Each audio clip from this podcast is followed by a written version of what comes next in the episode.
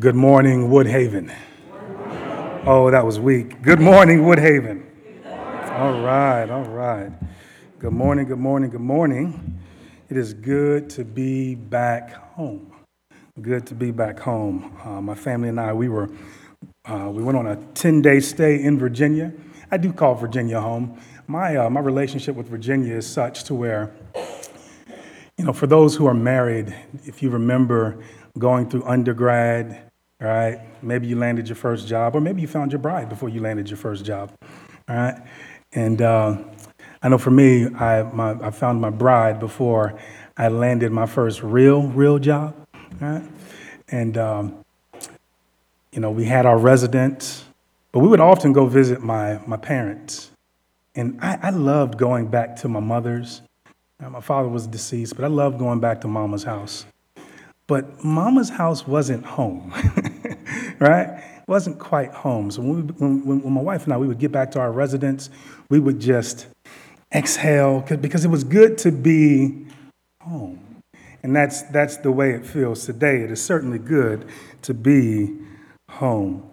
But again, it was a blessing to be in Virginia because we had an opportunity to uh, connect with folks who have invested in us in some meaningful ways um, some seismic ways, and we're certainly grateful for that. Before we begin our time this morning, I want to open up with a word of prayer, and uh, we're going to jump into what we're going to be covering this morning. So let's pray. Father, we, are, we love you. We love you. And God, we are grateful for just your goodness and your mercy towards us. We've sung songs that, that, that remind us of those things. We've sung, we've sung songs that express our heart's position, our heart's disposition to you regarding the fact that you are holy, you are good, you are wise. And Father, I am just grateful for the opportunity for us to, to gather in this space and to be reminded of those things because we need it, Lord. So I prayed for our time. Would you use this time to exalt your son? Would you use this time to make, to make much of Jesus? And through it, I pray, God, that we would be built up and that we would be built together. And I pray that in the mighty name of Jesus. Amen. Amen. So this morning, we're going to spend some time in the book of Revelation. Hold your breath. All right, you can exhale. And um, we're going back to the book that depicts a dragon attempting to eat a pregnant woman and her child, for those who are acquainted with Revelation. All right, so we're going to be there uh, mainly due to the fact that we know that the book of Revelation in general, but for our purposes, the seven letters, they, they've informed the church in uh, just, they've challenged, they've guided, they've, they've informed the church in a missional way. And we're going to go there this morning because I believe there's much that we can glean from the book of Revelation. Uh, since the last time that we were there, um, we dealt with the first letter, which was written to the church in Ephesus. And today we're going to move on actually to the second letter. And we were reminded during that time that Jesus' message to the church in Ephesus was this. He wanted to point to the danger of leaving your first love and finding your passion and affection in something else other than Christ Himself and His kingdom. So we were, we were reminded of that. That was Jesus' message to that church. Um, and He had an exhortation for them as well. He wanted them to assess their affections. And I think that's appropriate for us, assessing our affections. And uh, he challenged them to live with greater fervent, fervor and intensity for him. Um, so, we're, again, we're going to be in the, the, the, second letter to the church in Smyrna. Let me just, again, get this out here.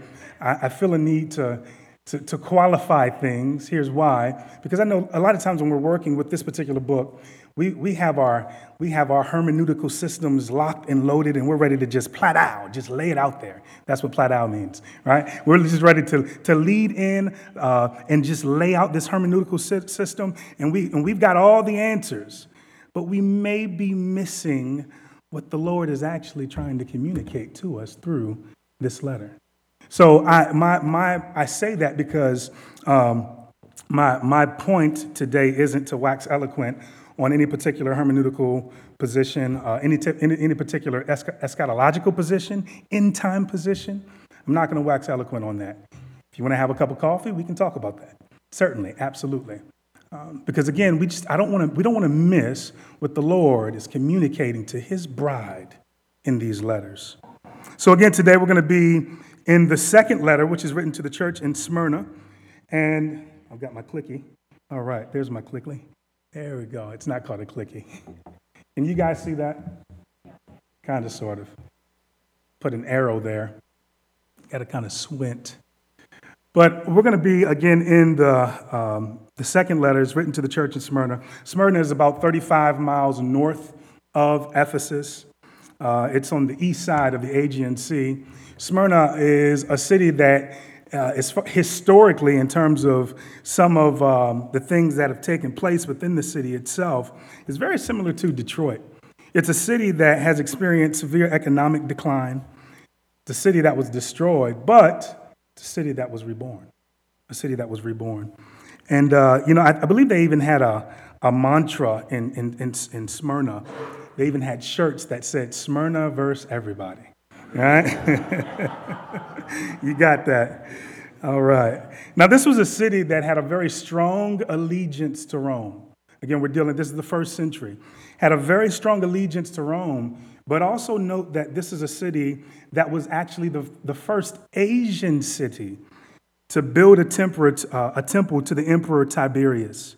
So, a very strong allegiance. And lastly, before we get into the actual book itself, this is the city where the church father Polycarp, the name ring a bell?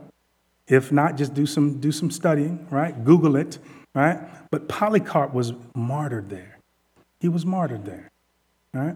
So if you have your Bibles this morning, turn with me to Revelation chapter 2, Revelation singular, not plural. We're going to look at verses 8 through 11. And again, this is the letter to the church in Smyrna. And to the angel of the church in Smyrna, write the words of the first and the last, who died and came to life. I know your tribulation and your poverty, but you are rich. And the slander of those who say that they are Jews and are not, but are the synagogue of Satan.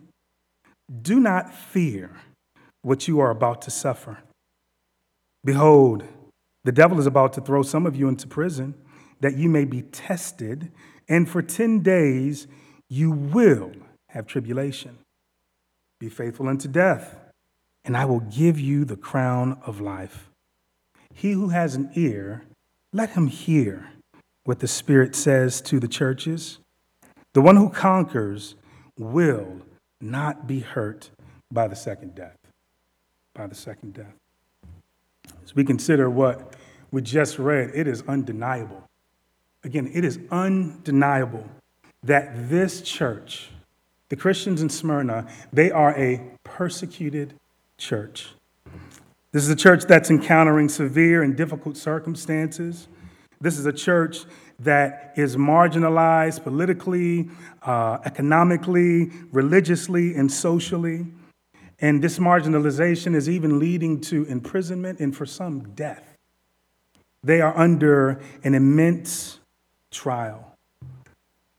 And this morning, when we consider just the trial, the persecution, the suffering that Smyrna is encountering, encountering.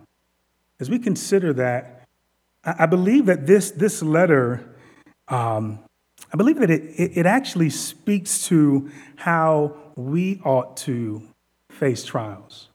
Trials are something that's not just exclusive to the, the Christians in Smyrna. If we look at church history, uh, trials is something that Christians of all kinds and all flavors, they encounter. And we know why we encounter trials, because we live in a fallen, beat up world. And again, what we're going to do with this particular letter, we want to look at three ways that the letter to the church in Smyrna speaks to how we are to face trials. What I'm not going to do is have you raise your hand and ask you, Are you facing a trial this month? Nope, nope, nope. I'm not going to do that. Someone told me going into ministry, he said, Marcel, just remember, you know, you, you're either going into a trial or you're coming out of a trial. There is no in between. There is no in between. Some of you are like, I did not sign up for this. but we live in a fallen world. All right? But there's hope, certainly hope. And, I, and again, I want to spend some time here today because trials are very common. Uh, but spending time in, in this letter today and looking at the three ways that Smyrna speaks to how we're to face trials, uh, my point here is not to be exhaustive, uh, but I think this is going to be helpful for us in just being able to recalibrate our thoughts about how we're to, again, face trials. And ultimately, where we want to land regarding trials, the trials that we face, ultimately, where we want to land is here. We want to know that God uses difficult circumstances of all sorts for our ultimate good. That's our title this morning. God uses, it's a lengthy one, God uses difficult circumstances of all sorts for our ultimate good. So here's, here's our first thought, first consideration this morning as it pertains to the letter to the church in Smyrna. And the, the first way in which it encourages us to face a trial. See this statement here. We need to lean into the character of God when facing trials. So let's work this through. The letter begins with a self description uh, of Jesus in verse 8. And the self description is that he is the first and the last who died and came to life. And I think it's necessary that we note that throughout the, the, the letters to the churches, there are seven self descriptions, and these are self descriptions that are given to each church. And certainly they begin with the words of, and then the self description follows. And these self descriptions, if you want to make note, here's, here's why they're employed. Here's what they function as they function as a cultural expression that uses imagery that each church could relate to. Like when I said, hey, Smyrna verse everybody, you guys got that. All right? That's a cultural expression that the church could relate to. But it's also reinforcing the, the reality that Jesus has all authority and all power. And in verse 8, what we need to be reminded of most, uh, and what Smyrna specifically, what they need to be reminded of most, leading into the difficult circumstance that they are encountering. Again, this is a persecuted church. They're facing severe persecution. They need, to be, they need to be reminded that Jesus is the first and the last. He died and came to life. He is none other than the risen Lord who beat death. He was victorious over death, and He is the sovereign ruler. Just take some time to think about that. He beat death. He's victorious. He's the sovereign ruler. And this is huge because I believe that understanding who Jesus is is crucial because understanding who he is becomes our very, the, the very fuel that we need when we're facing trials. And I think this is this is this is it's, it's helpful to think about it in maybe this way. Um, we all have cars right? and well, many of us have cars. If you have a car, you have to put gasoline in the car. And not only do you have to, you have to put the right type of gasoline, right? What's the most cost efficient? But no, in order for that engine to run, to, to run efficiently and effectively, we've got to make sure that we've got gas in the car. And I believe that when we think about the, fre- the frequency and the type of gas that we put into the car, it also applies to the frequency at which we actually read God's word. Right? So, gas is critical to a car, but also reading God's word is critical to us. I would also go on to say that our theology, it matters as well. So, not only does reading God's word, not only is that helpful, but also our theology serves as fuel when we're facing trials. And you think about this, you know, because we, we all face very rough terrains in life. We all face those. But when we're facing these rough terrains in life, we, we, need to, we need to know that, look, we can lean into something that is solid, something that is true regarding God and his character. In verse 9, just follow me there, Jesus states that while Smyrna was materially impoverished, they're rich. While they're materially impoverished, they don't have much, right? They're a marginalized group. Right? They are rich. So, my question is I'm reading through this, they're rich in what? Well, they're, they're rich in their understanding of who God is. They're rich in their understanding of who God is in his character, who God is in his sovereignty, who God is in his wisdom, and in his goodness. They're rich in that. And they're rich because of their deliberate and resolute faith and trust in all that God is, and all that God has done, and all that he will do. Again, they are leaning into the character of God. They are intentionally leaning into the character of God. His holy, righteous, wise, loving, and good character. They're leaning into that. And this is a God who, we think about who God is in his character, we think about who God is. This is a God who, who, who knows our pain. Consider what, what Jesus says in verse 9. He says, I know. Right? He knows our pain, and he's acquainted with our grief. And the church in Smyrna, in Smyrna, again, is leaning into the character of God. My question for you today is Will you, when you encounter trials? Will you? Here's the second thought for our consideration. It pertains to the letter to the church in Smyrna. And in this, this, this second thought, we see that, all right, we've got leaning into the character of God. The second thought has everything to do with having a gospel shaped perspective on trials and suffering. And say that again have a gospel shaped perspective on trials and suffering. If you drop down to verse 10, the church is told, Do not fear. If that's one thing that we do well, we are fearful. Some of you are like, no, I'm not. Yeah, sure. but we are, we tend to be very fearful. And Jesus specifically says, don't fear what you're about to suffer. He even gives them the deets, right? He gives them the details. That's what deets are, right? Cultural expression. He gives them the deets, uh, and he unpacks for them what it is that they, they're actually going to encounter. For some, it's going to be imprisonment. Again, for others, it's going to be death.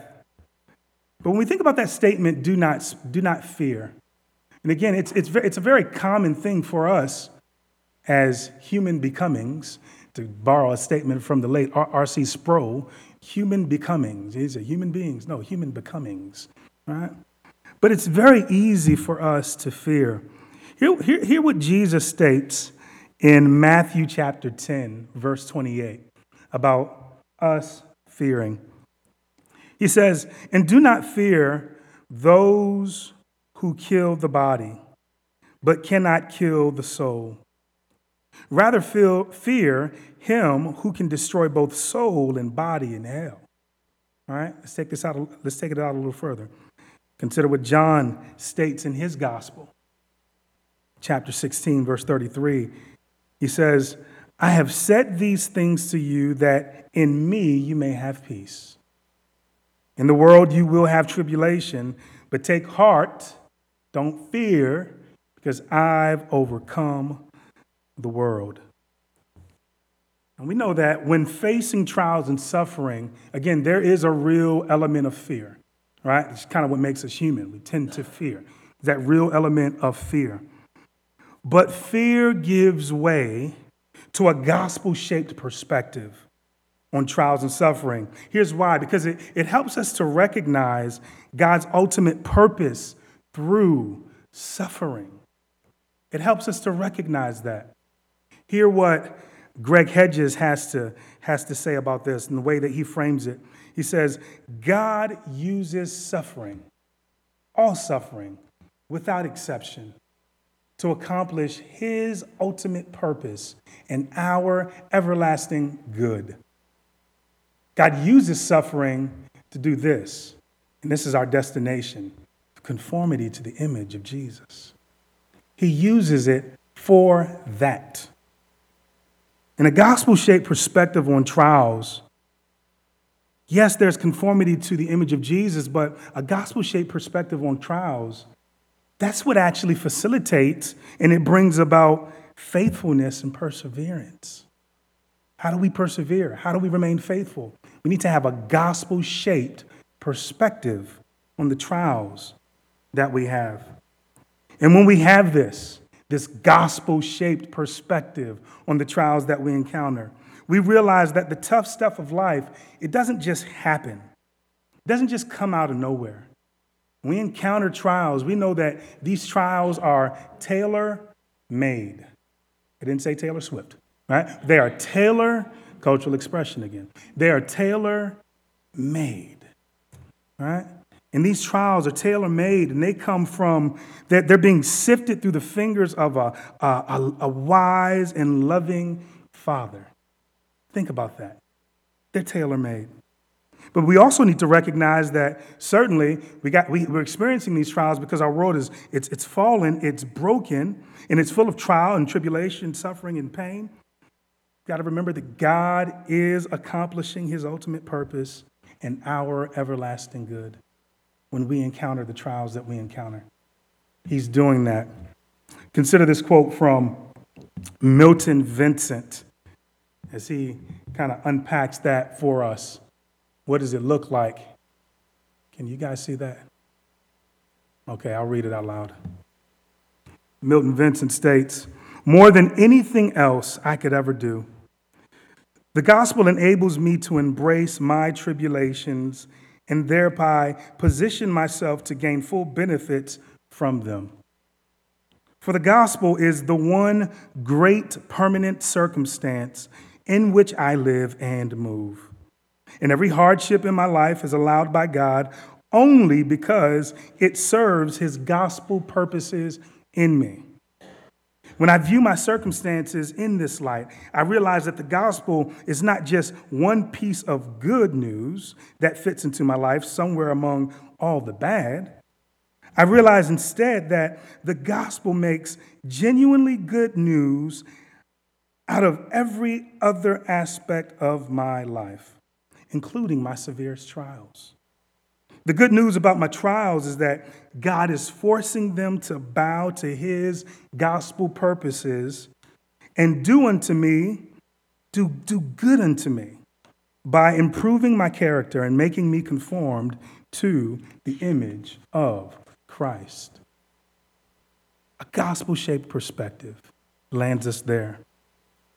So, my question before we move on to this third, this third point, this third way that this letter encourages us to face trials.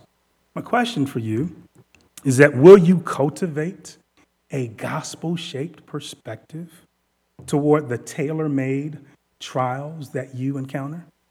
Cultivate it. Here's the third and final thought for our consideration within the letter to the church in Smyrna and how it, how it encourages us to, to, to face trials.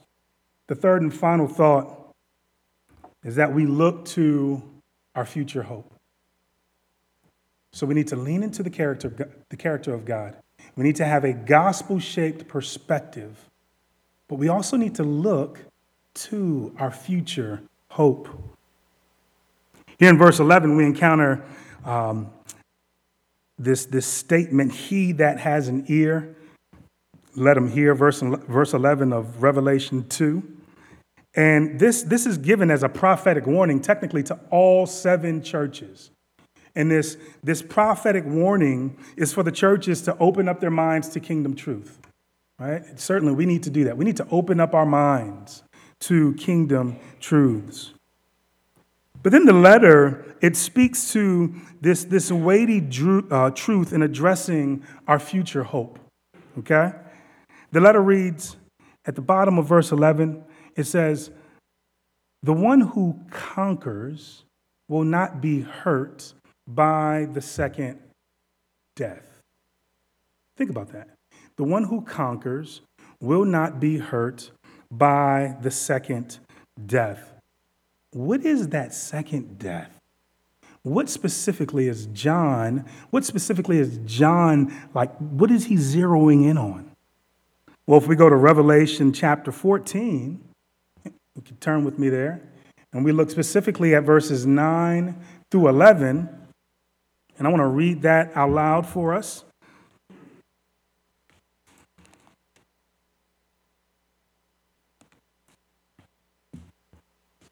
Verse 9 reads, And another angel, a third, followed them, saying with a loud voice, If anyone worships the beast and its image and receives a mark on its forehead, on their forehead, or on his hand, he will drink the wine of God's wrath, poured full strength into the cup of his anger. And he will be tormented with fire and sulfur in the presence of, a whole, of the holy angels and in the presence of the Lamb. Interesting. Verse 11 And the smoke of their torment goes up forever and ever, and they have no rest day or night.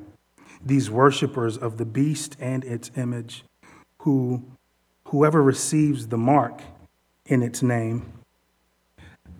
And so this second death is speaking to what we would say is a, a literal, conscious, eternal hell. No, we don't hear that often. Not, specific, not specifically here, because we certainly, we, we, there is a literal, conscious, eternal hell, right? And, and we, we preach that and we, we, we, we understand that, right? But again, that second death is speaking specifically to that. But here's what we don't want to miss it pertains to the trials that we encounter We've got to remember that this bitter cup of God's wrath, who drunk that for us? Jesus did. Jesus drunk the bitter cup of God's wrath for us. That bitter cup that was reserved for us. And any and all suffering that we experience in this life, it doesn't prepare us for that second death. Right? There is a future hope. And that future hope is the very thing that we're being, we're being prepared for. Let's go to Revelation chapter, Revelation chapter 21, because I believe it, it captures, this particular chapter, uh, chapter captures this future hope very well. We're going to look specifically at verses 1 through 5. And it reads, Then I saw a new heaven and a new earth. For the first heaven and the first earth had passed away, and the sea was no more. And I saw the holy city, the new Jerusalem, coming down out of heaven from God, prepared as a bride adorned for her husband.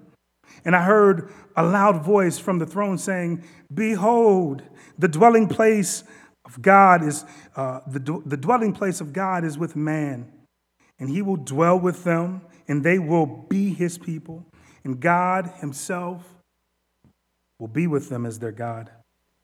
He will wipe away every tear from their eye. Hear that, right? He's going to wipe away every tear from their eye. And death shall be no more. Neither shall there be mourning, nor crying, nor pain anymore, for the former things have passed away. And in verse 5, I'm going to paraphrase this because Jesus is comprehensively making all things new. That's the future hope there. Jesus is comprehensively making all things new.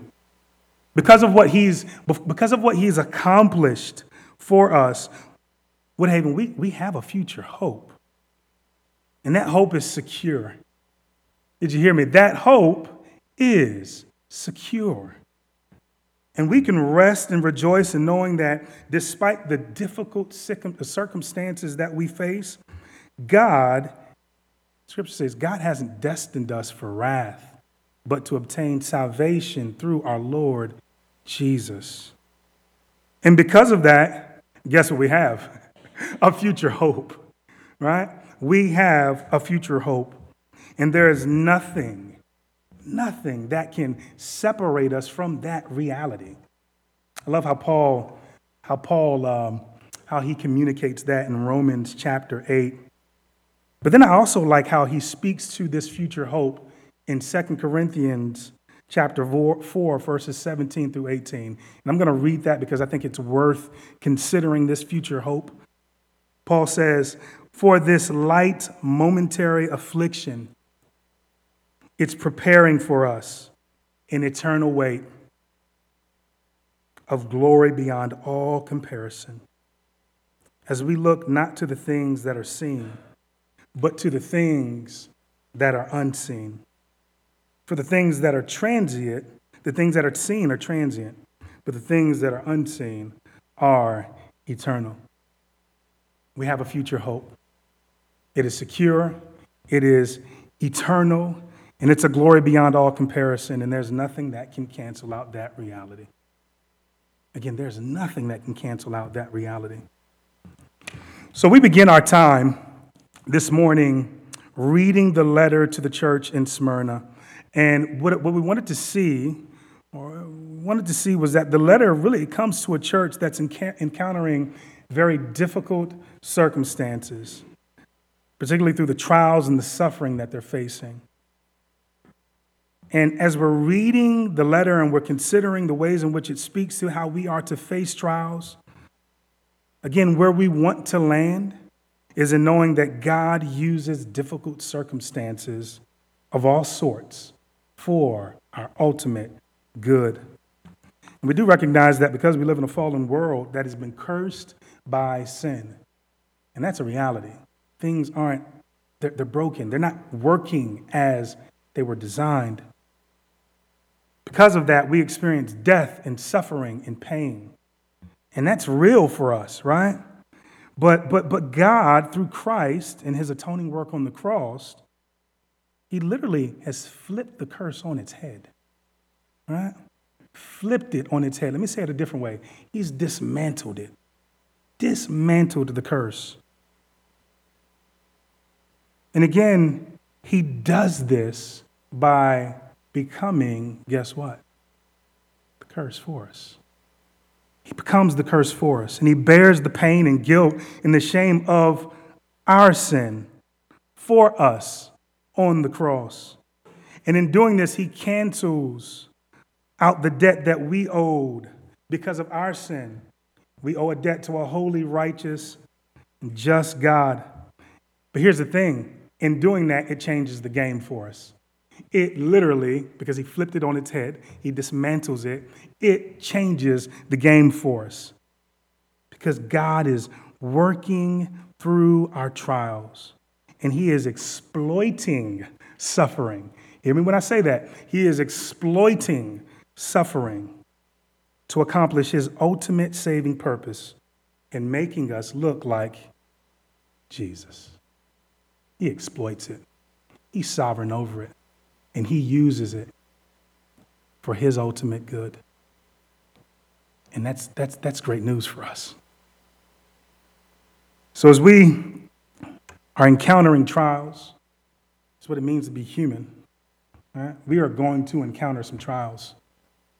We can be encouraged by this letter to the church in Smyrna that the way in which we need to face trials is that we need to lean into the character of God like seriously lean into the character of God.